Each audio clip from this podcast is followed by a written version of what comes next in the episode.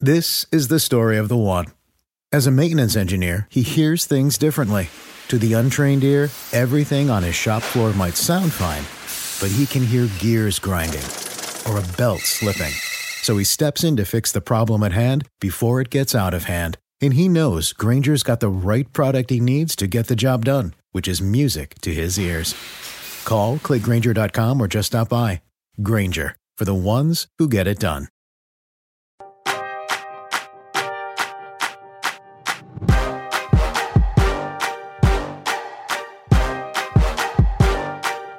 Welcome to Roto World's Roundball Stew. I am Matt Straub. It is Monday, October 24th, and today we're going to be rounding up some big fantasy takeaways from the weekend. We will look at some injuries at the start of week two, as well as some leftover waiver wire pickups to consider. And we're also going to do an Are They Droppable segment a little later on for some guys on our rosters we should uh, possibly be considering moving on from. To do this, I'm joined by Zach Hanshew and Raphielle Johnson. Fellas, First things first, how did the first week of the season go for you? Let's do this on a 10 point scale. If one is, I ruined every single one of my fantasy rosters, I'm the worst, and 10 is, not to brag, but I might be a genius, where are we both landing? Who wants to take this first? Where are we? 1 to 10. Let's hear I'll, uh, I'll give you a uh, seven and a half.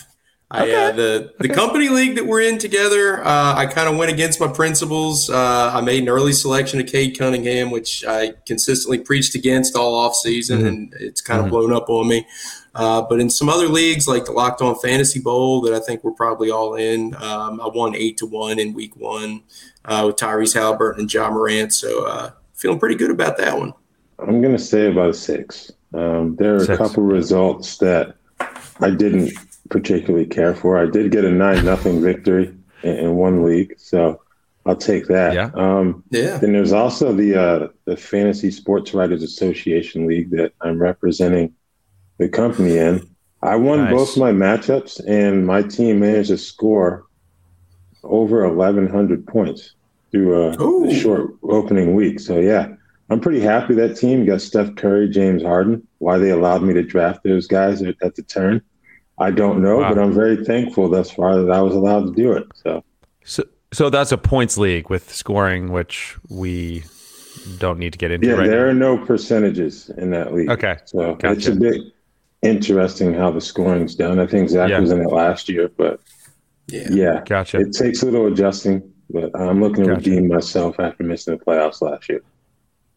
Zach, you fell victim to that 2 3 turn in the company league, a 14 team league, where I was sitting there at 29 trying to decide whether to take guys like Cade Cunningham and some other names. And of course, I made the incredibly wise decision to take Kawhi Leonard there, which I referenced on the show last week. Uh, that has me, that move alone has me at a 6.5. I feel pretty good about a number of my rosters, but that that move alone has me losing quite a bit of sleep at the moment. Um, but yeah, the the Ja Morant rosters that that all of us have are uh, are at least doing pretty well.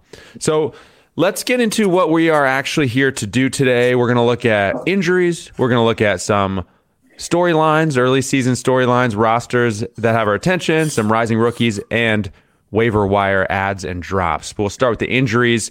And uh, guys, this is already becoming a thing in Oklahoma City. We have Josh Giddey sprained an ankle on Sunday.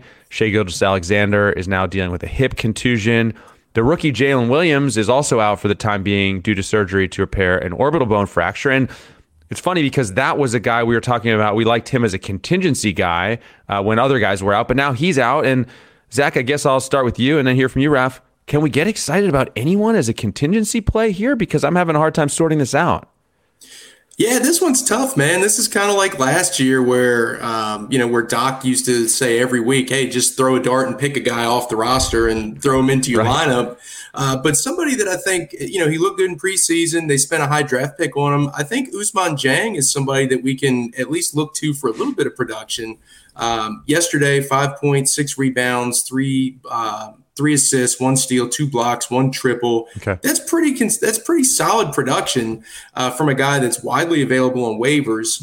Um, if you want some, uh, so I think he's the upside. If you want somebody with some consistency that we saw some good flashes from last year, I think Tre Mann is somebody that we can also yeah. turn to uh, because he's been a pretty pretty consistent staple in their roster regardless of health.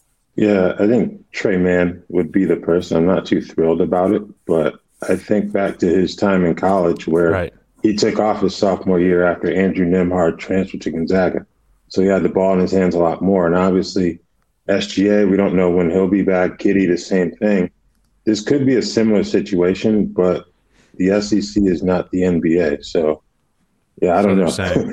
yeah, that's so I've heard. But um, yeah. yeah I'm not too thrilled about this. I know Ousmane Dieng, like Zach said, that could be one of those speculative pickups where you see what you have now and kind of keep him on the radar for later in the season because I think he's going to end up playing a lot more as we get to that point where they really can't hide the fact that they don't want to go to the playoffs this year. Right, right. Um, so on Sunday, in a 10 point loss to Minnesota, the Thunder played 14 guys. I mean, in a, in a relatively close game. I mean, yeah. that is just a mess.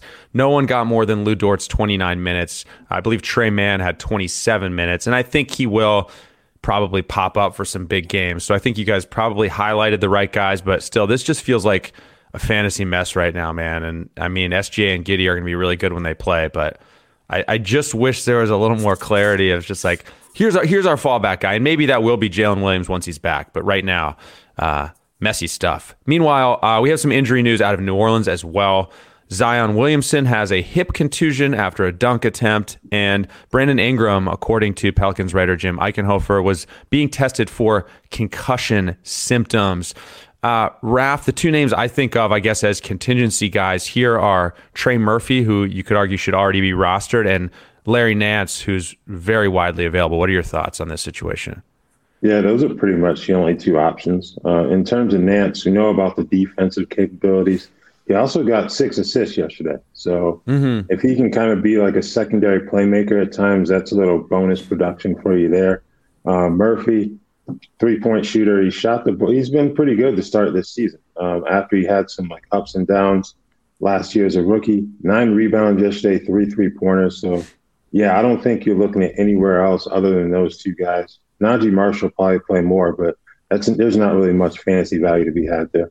Yeah, totally agreed there. I, I, don't see anybody else that I would be interested in. As you mentioned, Raf Nance, 10 7 and 6 the other day uh, with some extended minutes. Um, this is just heartbreaking to me because the Pelicans were my preseason pick for Western Conference champions, man. And they look so good to start. And of course, we're dealing with this Zion injury already. It's, uh, what a mess. Yeah, I mean, hip contusion, you got to think, uh, hopefully, uh, not not a long term thing, but you also got to think they're going to be pretty careful. So we'll just wait for yeah. updates on that. Nance is seven percent rostered, so should be out there in your league. Murphy had 16 and 9 with three triples and a season high 40 minutes on Sunday uh, in a game where, by the way, they lost to the mighty Utah Jazz, a team we're going to discuss in just a minute because there's some interesting stuff going on there. But but we'll have to put that on hold just for a second here because another injury to talk about. Scottie Barnes is dealing with an ankle sprain. Now, again, we're, we're, we're turning to what's the fallback plan here. And if he remains out, I think we're probably looking at Precious Achiuwa, had an 18 point, 11 rebound game. Uh, so, so Zach, in a streaming situation, this is kind of an either or here. Uh, Achiuwa or with Bruno Fernando already ruled out, are you uh, rolling the dice on Usman Garuba, who had an interesting game? Six points, eight boards, four steals, and a triple for the Rockets. This is an exciting choice. I know. I don't want you to like contain your enthusiasm a little bit, right? Because we're kind of getting to the best part here, Achiuwa or Garuba, right at the start of the show. But I want to hear your thoughts. Yeah, man, we'll just put all the best material here in the first five minutes. So that's that's totally fine, man. I will. Uh, yeah, yeah, we'll go on Front Street here with Garuba. Um, I, I, think we've seen what we can do. We've seen what Achiuwa can do before. Uh, 18 and 11, wonderful. Uh, the field goal percentage is garbage for a big man. Um, he'll give you some triples, but the defensive stats are not going to be there consistently either. Um, so I would much rather have a guy like Garuba that had eight boards the other day, uh, four steals, and a triple in 25 minutes And obviously, uh, the Rockets are not going to start Alperen Sengun uh, for whatever God known reason. So Garuba Ever. is the next man up to start. No, it's not going to happen. Uh, he, he's much more exciting to me. He has much more upside, and we've only just seen one game from him so far. So he's the guy that I'm targeting. Raph, I saw your your eyes really perked up when Zach said yeah. Garuba, so I'm guessing you're on the Achiuwa side of this this raging, thrilling debate. I think in terms of knowing what we could potentially get, I would lean Achiuwa, but I can definitely see the the Garuba argument. Um, he's not going to get much usage offensively, so he's in a spot where he kind of has to produce defensively. Saw the four steals. It's pretty funny you get put in the starting lineup and your first assignment is Giannis It's like, thanks, guys. You know, really appreciate yeah, yeah, that. Cool. And then the other thing is the schedule. Um, Toronto plays three games this week, with one being tonight against Miami. Houston plays four. So, mm-hmm. you know, you can get an extra game out of Garuba. We don't knee issues, hamstrings, other things that kind of concern me when it comes, especially big men. So maybe Garuba is going to be in there for a bit, and I think that extra game could pay off, especially if you need some defensive production. And I should add that as of this recording, early Monday afternoon, Scottie Barnes was listed as questionable yeah. with that ankle sprain. But at the same time, we also had Nick Nurse saying he was going to miss some time, reportedly. So, I mean, I think we're leaning toward a world where Barnes is not playing on Monday. But obviously, this is a situation to check back on depending on when you listen to this. Even if All he right. does play, you got Chris Boucher kind of hanging out there with the hamstring issue, too. So. Mm-hmm. Yeah, true. Um, okay, so there are three 3 0 teams in the NBA, okay, right now as we record this the Boston Celtics, the Portland Trailblazers, and of course, the supposedly tanking Utah Jazz. Now, this is wild because we're getting pretty significant fantasy contributions from Jordan Clarkson and Kelly Olynyk. Mike Conley, who we had completely written off, I think, is fantasy relevant. Uh, Jarred Vanderbilt and Lauri Markkanen, we were worried they were going to wreck each other at one point. Uh, both getting their numbers. Uh, so, Raf, I mean, big picture, I, we'll dive into some of the specific numbers as we go through this, but big picture, what do we do if we drafted or added one or more of these Utah guys who are, let, us be honest, thriving? If you got Markkanen or Vanderbilt, you're loving life right now. Um, yeah. I think Conley, I'd be a bit more cautious. They play four games this week with the back to back at the end of it. Um, mm-hmm. Given his experience, to put it kindly, who's to say he doesn't sit in one of those games? And you have Collin Sexton, you got Taylor Horton Tucker, you got Malik right. Beasley in there too. So I think he's the one I would be concerned about, even with the good start to the season for him personally. But Markkanen looks like a guy who could be like a, a most improved player candidate based on how he's played, especially offensively. Vanderbilt's been a beast on the glass and defensively. So you got to love those guys. Clarkson, I guess that he's starting, it's an opportunity to do something else. But I'm more sold on the bigs than anyone else. Yeah, I don't have too much more to add there. I, I think if you drafted Markkanen, uh, man, you're you're just enjoying every Lord. moment right now. Um, but otherwise, Collin Sexton, he's a guy that I took in like the sixth, seventh, eighth round in some places, and a guy that I was super confident about uh, was going to have a great season. Um, he's still a guy that I think you should hold on to. He's mm-hmm. not somebody that I'm dropping. I know I've seen some people say, "Oh, we're going to drop Sexton after a week." It's too early for that. He got paid too much right. money for that. Um, I, I think things will come along, but eh, I mean, you've got to be worried. He played 19 minutes in an overtime game yesterday. That's that's a bit concerning. Yeah, Sexton is not going to make our should I drop this guy segment coming up just for the record. He's not on that. He's not in that conversation. But just quickly highlighting a few of these highlighting a few of these numbers. Markkanen, you know, we talk all the time about uh, who can we find outside of the first round who might make the leap into the first round. Of course, the answer to that was Lauri Markkanen, as we all knew, right? 24 points per game, 10 boards, 4 assists, 1.3 steals, 0.7 blocks, 2.3 three pointers. I mean, it's only three games. Will it hold up? I mean, probably these numbers won't, but this is a guy who had flirted with, you know, early round fantasy value for stretches before. So I think, yeah, you, you hit a home run with this pick for as long as he's on the floor. Uh, Conley averaging 10.7 points, nine dimes, 1.3 steals, 2.0 threes. I don't think you're going to get anything for him in a trade in fantasy. So, I mean, I think you just have to hold on for a while and see how long this can go. Clarkson, 19 points per game, 5.7 assists, 3.7 three pointers, playing a ton of minutes for this team. I mean, maybe they're showcasing him for a trade. I, that's kind of what we keep saying about the Jazz, right? But I, at what point we're we're not there yet? But at what point do we say, wait a second, maybe this team is just gonna try to win? It almost feels silly to I, say that. It, I feel silly saying it, but I have to say it. I think they're going to continue to try to at least compete. You know, because yeah. I think when, when, we think about tanking, a lot of us get caught up in sitting your good players and, not actively trying to win. I think they're still going right. to try to compete because they're trying to rebuild a culture too. You know, you lose right. two powerful figures like Mitchell and Gobert. It's not just about the talent on the court. You got to rebuild everything. So I think outright tanking and sabotaging yourself wouldn't be the best move for that franchise. Right. Uh, and by the way, one more name to mention Kelly Olynyk, 16.3 points, 3.0 assists, 1.7 steals, 3.0 three pointers. I mean, it's not Houston Kelly Olynyk just yet, but it is something. I think back to back 20 point games after the clunker of an opener. I mean, a week from now, we could be sitting here talking about Kelly Olynyk as man. I, I hope they keep this guy on the floor because he is dominating. Like he's got he's got the fantasy skill set in the right situation to be great. We've seen it. So I think you got to be feeling pretty good if you drafted him as well. This is, is weird. Anyways, I, I, feel weird about the fact that we just talked about maybe the Jazz will keep trying to win because we were so sure they were going to tank. Let's check back in a week. Let's let's just put a pin in that for now. Uh, it's a hilarious, strange storyline. And by the way, haven't even mentioned Walker Kessler, who's getting it done off the bench and is fantasy relevant as well, even in a, in a limited minute role. So, I mean, this Jazz roster strangely is like a fantasy gold mine. It's one of the best fantasy rosters in the league so far, which is just odd to say. Moving on, we talk a lot and with good reason about the top rookies Paolo Banchero, Jabari Smith, Keegan Murray, who is starting to put some good numbers in the box score. Zach, I'm sure you're happy about that. But wanted to take a minute to look at a couple of rookies we haven't talked about as much. Jaden Ivey and Bennedict Mathurin. So, starting with Ivey, the stats so far 17.7 points, 5.3 boards, six dimes, 1.3 steals, 1.7 threes, and yes, 3.7 turnovers.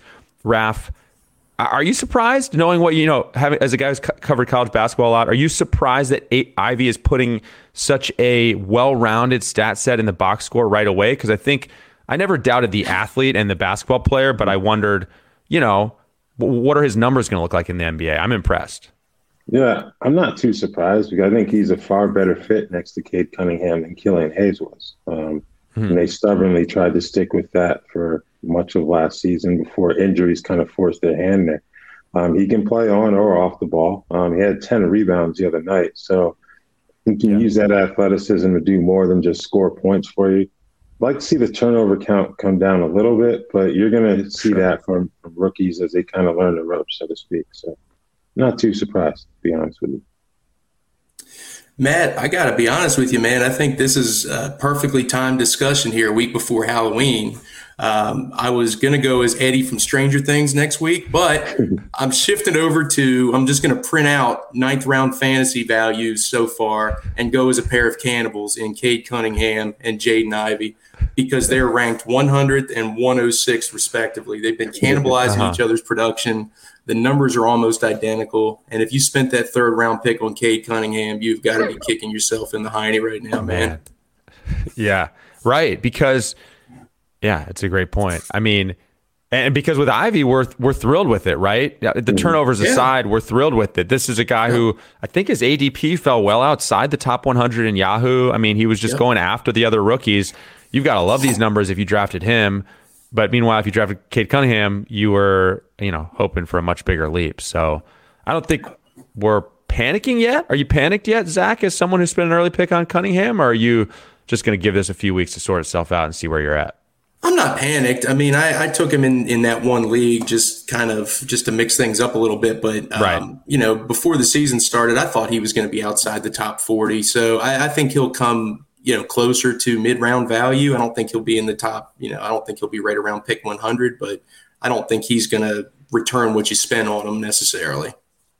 The the competitiveness and the depth of that league, I think, forces uh, some of yeah. us to mix things up. That draft, that draft is one where you load up your queue with like 15 guys and somehow like, you know, 30, 30 guys that you wanted go out, you know, before your next pick. It, it's just, that was, that was a crushing draft anyways. It was. Bennedict Mathurin, another rookie I want to talk about. This guy is averaging 24 points per game, 6.3 rebounds, a couple of dimes, 0.7 steals, 3.7 threes. Now, I know personally I was concerned, and I think others were about his lack of defensive stats, what, what, how that was going to carry over. But if he's going to score at this kind of high volume, I mean, that is going to help offset it. He's shooting 52% from the floor early on. And I mean, I as a scorer, I just think he has it all in terms of getting to the basket. His catch, he can catch and shoot, and he can really shoot off the dribble. Just a pretty pretty impressive pull up three. This guy has kind of stopping on a dime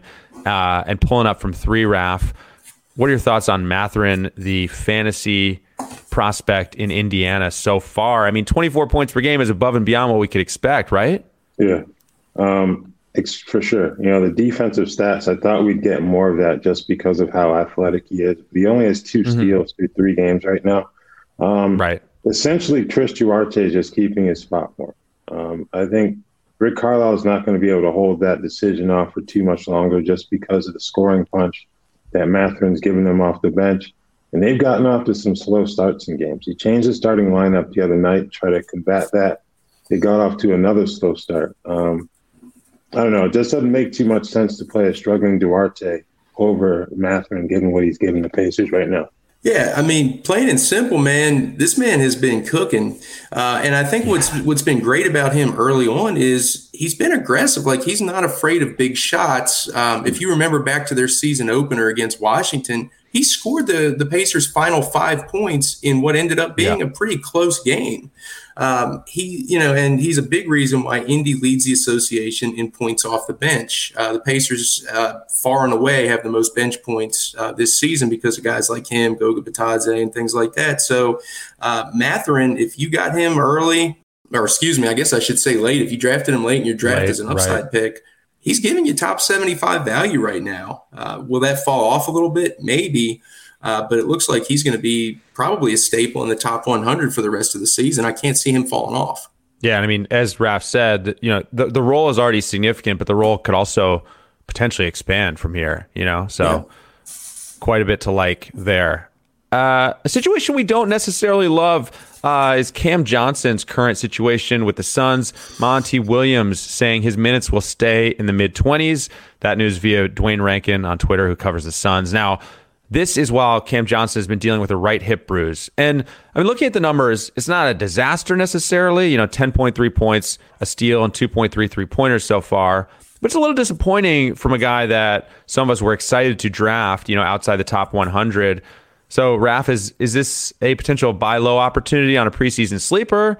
Or at the very least, I mean, this is a guy we're staying patient with if we have him, right? Where are we on Cam Johnson as he navigates this little bit of early season turbulence? I think both of those things are correct. Like if you have him, you want to hold on to him just because, you know, besides Torrey Craig, where else can Phoenix turn? You know, that power mm-hmm. forward position.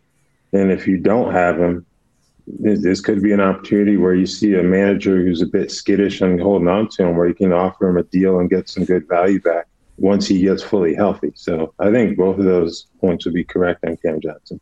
Yep, I co-sign with that one, Raf. I, I, think that's a great point. I would be looking to buy him low right now. He's ranked just outside the top 100 right now. He's actually sandwiched right in between Cade and Jaden Ivey at 103rd. uh, if you look at Basketball Monster rankings, uh, he finished 94th last year with two extra minutes. Uh, so I think he'll play more than the 24 minutes he's getting currently. I think that'll move up, and so will his value. Okay, some leftover waiver wire pickups are coming up as well as the aforementioned players we already may need to consider dropping segment is coming up. But first, we're going to take a quick break. Dietz and Watson's been making meats and cheeses the right way since forever. What's that mean? It means never cutting corners, ever. It means cooking, not processing. It means our Virginia brand ham that's cooked to perfection, then twice baked to layer the flavors. It takes more time, but you can taste the difference. We come to work every day to do it the right way, even if it's the hard way. Because if it's not right for us, it's not right for you. Dietz and Watson, it's a family thing since 1939.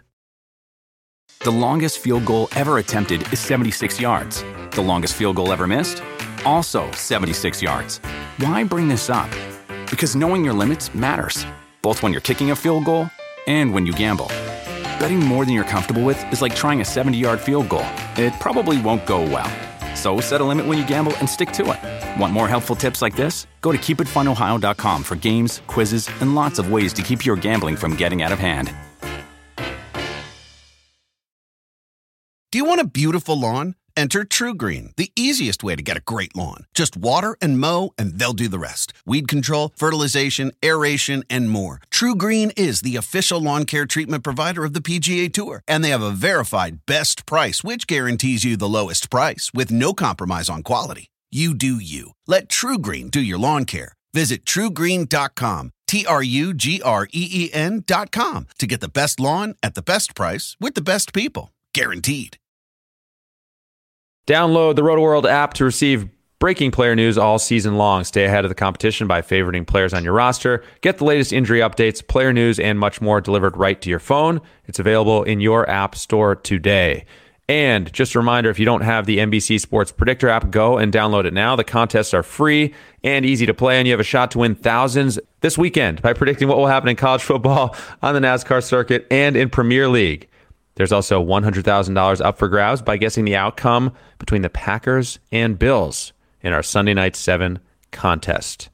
Uh, some waiver wire pickups. We talk waiver wire pickups in depth every Friday here. And then on Mondays, we pick up the waiver wire leftovers, a few names that got left out of that conversation. So we'll start with the Los Angeles Lakers, where things are going just fine. Uh, they're 0 3.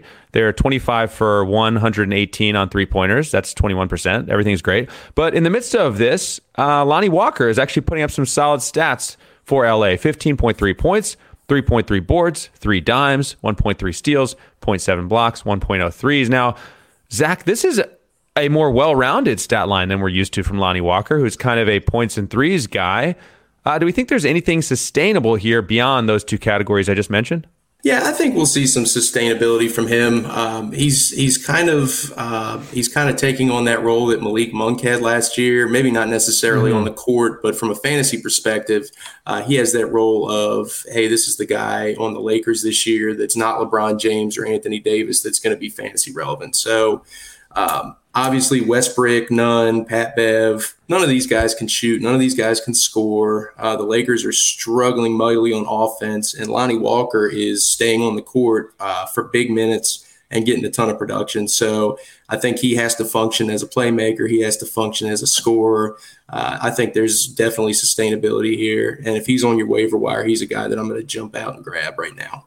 I think the only thing I don't like is the schedule for this week. They don't play again until Wednesday. It's a three game week, mm-hmm. so that may give you some pause if you need some uh, some production a little bit quicker than that. But otherwise, right. like Zach said, they where else are they going to turn on the wing? Like that's just a bad basketball team right now. Uh, Troy Brown, Troy Brown Jr. played 22 minutes in his debut yesterday. Meanwhile, their best shooter didn't play at all. But that's another discussion, you know, for another time. But yeah, Lonnie Walker can give you some playmaking ability. Um, one for five from three wasn't great, but he's a reasonable shooter, I guess you can say. So I don't think he's going to be going anywhere anytime soon. 33% rostered Lonnie Walker. And by the way, just on an unrelated note, but related to something we were talking about before, Alperen Sengun, uh, according to Jonathan Feigen on Twitter, questionable for Monday due to an illness. So the Usman Garuba train is picking up a lot of steam right now. I mean, we are we we are running with this thing. This is this could be big. I'm picturing five points, you know, nine rebounds, a couple of steals. I mean, this could be electric. So think let's uh, let's yeah, let's think big. Let's think big here. Let's dream big. Um, okay, Dennis Smith Jr uh, is putting up some numbers for the Hornets 13.3 points, 4.7 dimes, 2.7 steals, a block, 1.7 threes, uh, shooting 57% from the floor, which is 1.3 turnovers. I mean, this is not exactly the Dennis Smith Jr. we have come to know during his uh, very tumultuous journey in the NBA, I would say, but he's playing well. Is he a must roster as long as LaMelo Ball is out, Raf? He is. The, the numbers you mentioned and also the injuries. Um, we don't know when either of those guys will be able to come back and play. Rozier said his injury wasn't too serious, but then they held him out right. of yesterday's game. They don't play again until Wednesday, but I think with those injuries, there's still going to be a good re- there's a good reason to go ahead and pick up Smith anyway. Yeah, if you can't be with the one you love, love the one you're with, man. So no LaMelo, pick up DSJ, enjoy the ride while it lasts. He's putting up third round value right now. Enjoy it, and then drop him when LaMelo comes back. 31% rostered, and yeah, Terry Rozier was in a walking boot, I believe, uh, when the injury happened the prior mm-hmm. game. So. Yeah. yeah, unclear when he's going to be back. Obviously, keep it tuned to the Roto World Player News page for updates there.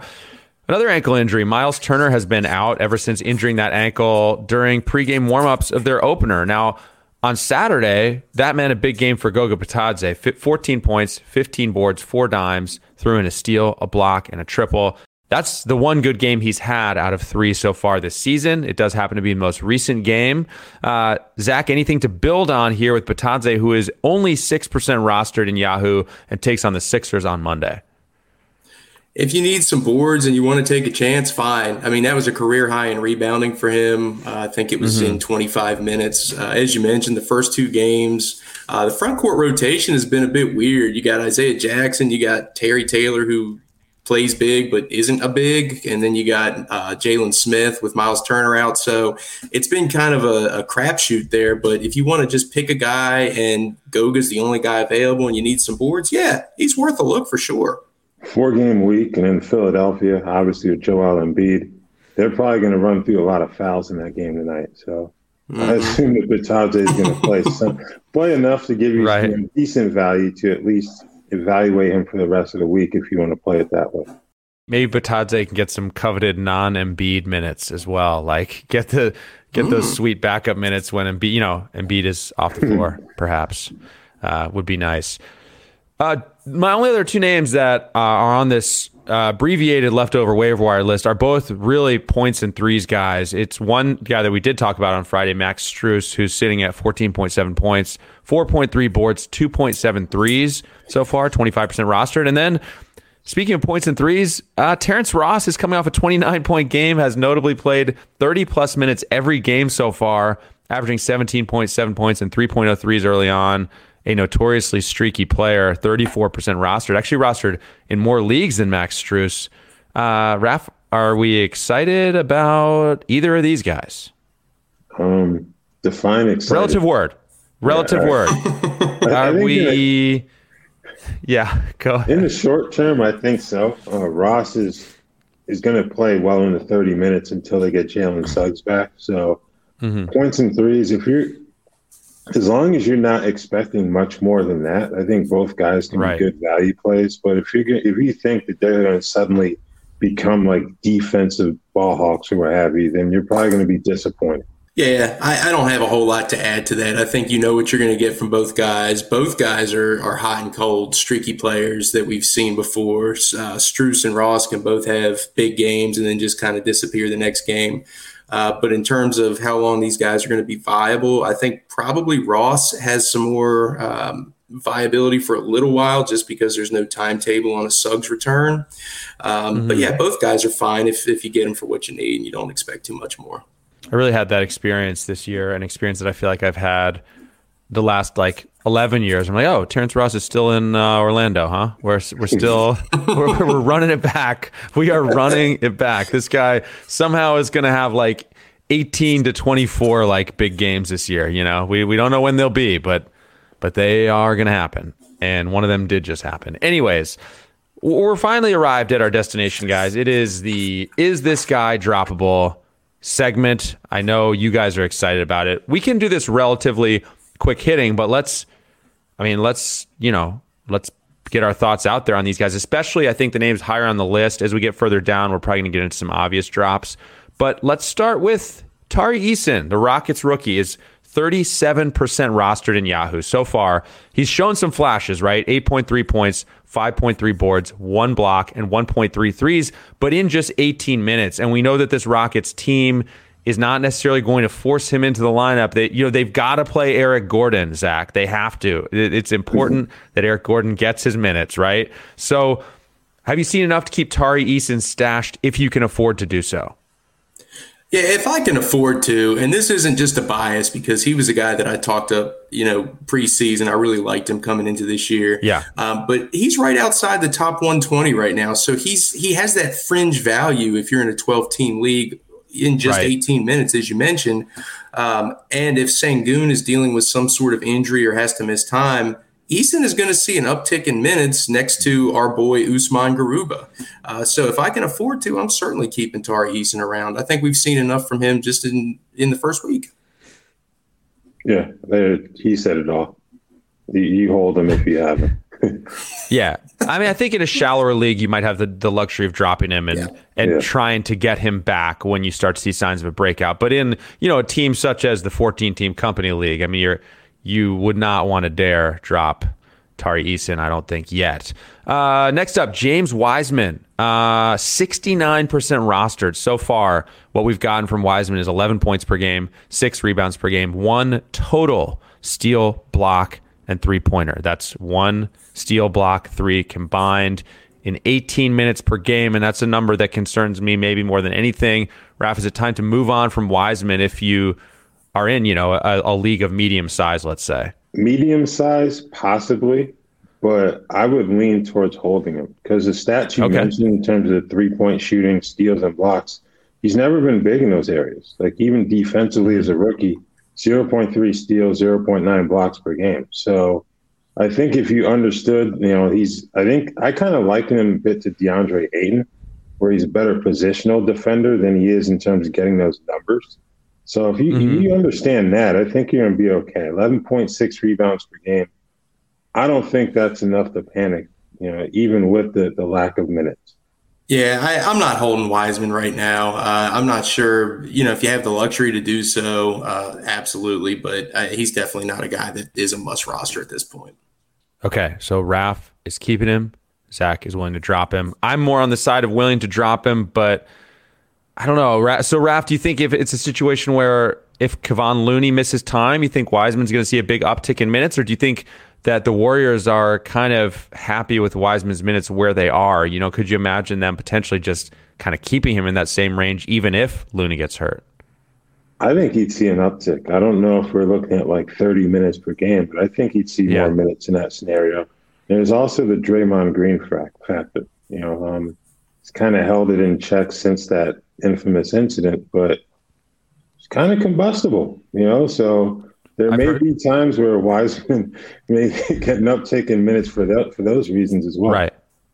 I guess the case for optimism, optimism, right, is maybe it's a slow ramp up, and they're going to eventually get him into the 25 minute yeah. range. And if that happens, we can extrapolate a little higher than what we're seeing. Maybe he can get you 12 and seven, and maybe he can get you close to a block per game, and that's worth rostering, right? So mm-hmm. I can see it from that vantage point, and I've now just gone back to I'll hang on to him for a little longer if I have. Sorry, Zach. Sorry, Zach. I left team drop.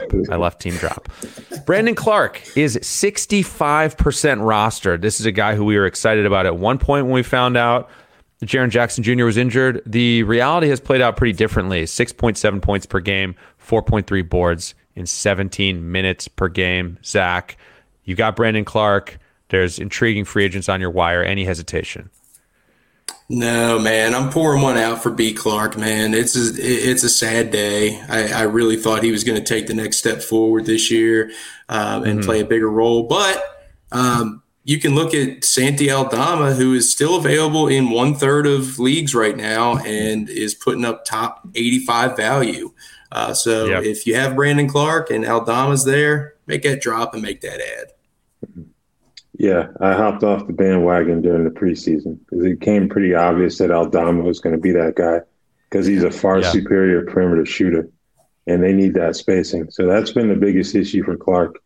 And improving your shot really isn't something that you have a lot of time to do once the season starts. So, yeah, right. it's time to let him go. Santi Aldama is what we dreamed Brandon Clarke could be, uh, sadly. Onyeka Okongwu, Clint Capela's backup, is not providing much standalone value 8.7 points, 5.7 rebounds, 0.7 blocks in just 20 minutes per game. He's 57% rostered. Raf, uh, is, is it time to let go of the Okongwu dream right now as long as Clint Capela is healthy? Yeah, I just want to know who all was, why everyone hopped on that bandwagon while I don't know. was still like, I don't know. I can never figure it out he's obviously going to play because they don't really need yeah. scoring from that starting center spot. They need rebounding and defense. and size, and that's what he provides. So, yeah, I think Okongwu is going to be good in time. It's that right now it really isn't his time to be that guy. So, yeah, I, am off off of them. I was in it. I I think in our draft show, Okongwu went before Capela, Zach, and I was just uh, scratching my head there, wondering what I had just seen. Yeah, I was high on Okongwu as a late round sleeper, but it, he's certainly not a guy that you would take before Capela. So unfortunately, yeah, Okongwu is a drop for right now.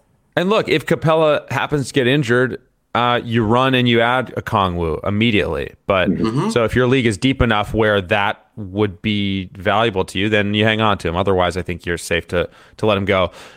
Norm Powell is 50% rostered in Yahoo, averaging seven points per game on 26% shooting. He is getting 25 minutes per game. But I guess, Raf, I would ask if he's not doing it now while Kawhi is the 11th man into the game for the Clippers and has already sat out once, then when is it going to happen for Norm Powell this year? Are you more optimistic than that? I think I am just because they have another back to back coming up next weekend. And as we've seen with Kawhi and how they've managed his workload, there's no guarantee that he's going to be available for both those games. Probably assume he's going to sit out one of them, as a matter of fact. So I think for that reason, you hold on to Powell, but I okay. wouldn't be too attached to him just because, like you said, he really hasn't done enough thus far. A lukewarm hold, Zach. Where are you on uh, Norm Powell? I'm fine dropping him. Uh, as you mentioned, he's not still not getting it done, even with Kawhi, you know, being brought along slowly. And even with rest for guys like Wall or PG or Kawhi, this is still a fairly deep roster. So other guys are going to get some minutes too. Uh, I, I, don't think there's any reason to hold on to him. I was just thinking about imagine if we were doing this segment with uh, Steve, he would just be like, yeah, drop him. Every single guy. He wouldn't. He would not say. Hang on. The most aggressive dropper of players in fantasy leagues. Guy has one bad game. He's like, ah, ah no, he's done. He's done. uh, John Collins, no, I'm out. He had a dud on Sunday. Dropped him. Um, hi, Steve. Okay, uh, staying with the Clippers. Robert Covington had four po- has averaged 4.3 points, five rebounds, 0.7 steals, 0.7 blocks in just 17 minutes per game, but remains 48% rostered. Zach, are we out on this one? Are we out? I mean, what are we doing here? We're done, right? I'm out. I'll tell you that right now. Yeah, I'm out on him too, but he's a guy that started out. Sl- he, he, I feel like he starts out slowly every year, and then we get about two or three right. months into the season, and people scramble to the waiver wire to get him because all of a sudden he's giving you two steals and two blocks a game, and no turnovers, right. and sixty percent shooting, and and everybody is in love with him again. So, uh, rinse right. and repeat. Drop him, and then run to pick him up in a couple months. Yeah, at least Norman Powell's starting right now. So yeah, Covington isn't. Yeah. So that's even more reason to drop him. Yeah. Yeah, and I mean, look, if that if that if that 17 minutes per game number was 24, 25, I'd say let's hold him, but mm-hmm. he's played 14, 22 and 14 minutes in their three games so far. So that's that's the cause for concern. Interesting one maybe coming up next. It's Bones Hyland, another favorite preseason sleeper, is 49% rostered, but has averaged just 8.3 points, 3.7 assists, 0.7 threes. He's shooting 30.4% from the floor, has not topped 19 minutes in a game yet. Now, everyone loves the talent. I love the talent too, but I mean, this was my concern coming into the year is when this team's fully healthy, where do big minutes come from for him? So, Raf, can we drop him? Uh, or, or, is he kind of a must hold if you have Jamal Murray, maybe, but nothing more than that? Like, where where are you on on Bones at this point? I'm dropping him because you brought up the Murray situation. Their next four weeks are four two, four three with no back to backs. So okay. you have to think that Murray's not going to need a night off. You know, knock on wood. Uh, maybe his minutes are still managed, obviously, but if he's going to get into the high 20s in minutes, there really isn't much room for Hyland to kind of come in and be like a, a marquee playmaker with the ball in his hands. So yeah, I'm dropping Hyland for sure. Yeah, this is another. This one stings, man. Um, I, I think if I have the luxury, I'll hold him, but he's not a must yeah. hold. Uh, even you know when Jamal Murray missed time last week, it was Bruce Brown that stepped up. It's KCP yeah. that's been stepping up. Those are the mm-hmm. guys that are next in line and getting more minutes. Uh, I thought right. it would be Bones, uh, but unfortunately, it's not the case. But I mean, look, is he going to have big games? Clearly, yeah. right? At some point, he's going to. But the thing that we were saying about KCP kind of all off season, you know, he got that new contract. Uh, that's a guy who stays on the floor because of his defense, mm-hmm. right? And mm-hmm. it's that's not going to change suddenly. Michael Malone's not going to sour on KCP. I mean that that guy earns coaches tr- coaches trust and he stays on the floor. So yeah, I, th- I think this home stretch here, guys, we may be in obvious territory. I want you guys to just tell me if you're hanging on to any of these guys. Okay. Here we go. De'Anthony Melton, 4.7 points in 19 minutes per game, 48% rostered. Dropping? Yes. I'm holding. The rest of that oh. bench, the rest of that bench stinks, man. Like, I'm sorry. I think that's reason enough to kind of hold on to him and see if we can figure this out. Uh huh. Okay. I like it. I, I thought we were going to get drop drop across the board here, so I'm glad that we're getting a little a little variation. Reggie Jackson is getting 25 minutes per game, but is averaging just 7.3 points and is 41% rostered. Are we moving on? Yes.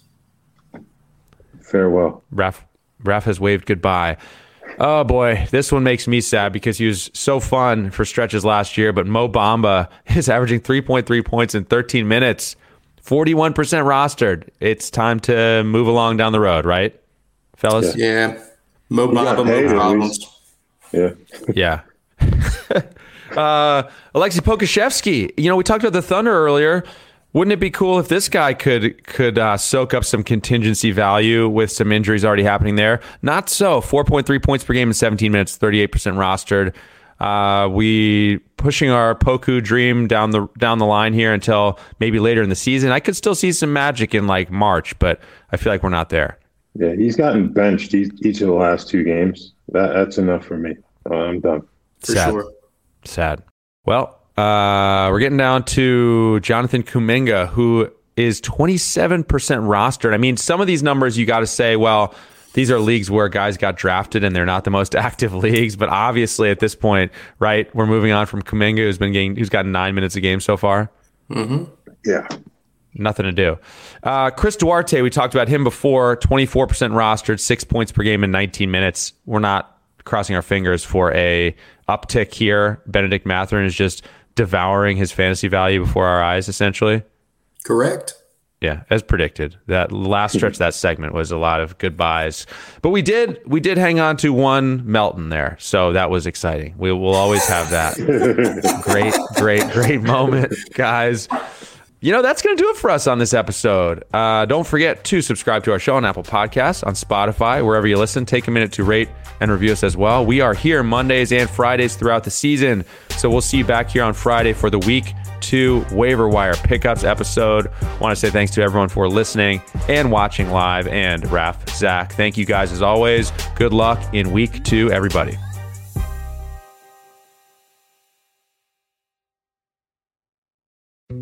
Dietz and Watson's been making meats and cheeses the right way since forever. What's that mean? It means never cutting corners, ever. It means cooking, not processing. It means our Virginia brand ham that's cooked to perfection, then twice baked to layer the flavors. It takes more time, but you can taste the difference. We come to work every day to do it the right way, even if it's the hard way. Because if it's not right for us, it's not right for you. Dietz and Watson, it's a family thing since 1939. The longest field goal ever attempted is 76 yards. The longest field goal ever missed? Also 76 yards. Why bring this up? Because knowing your limits matters, both when you're kicking a field goal and when you gamble.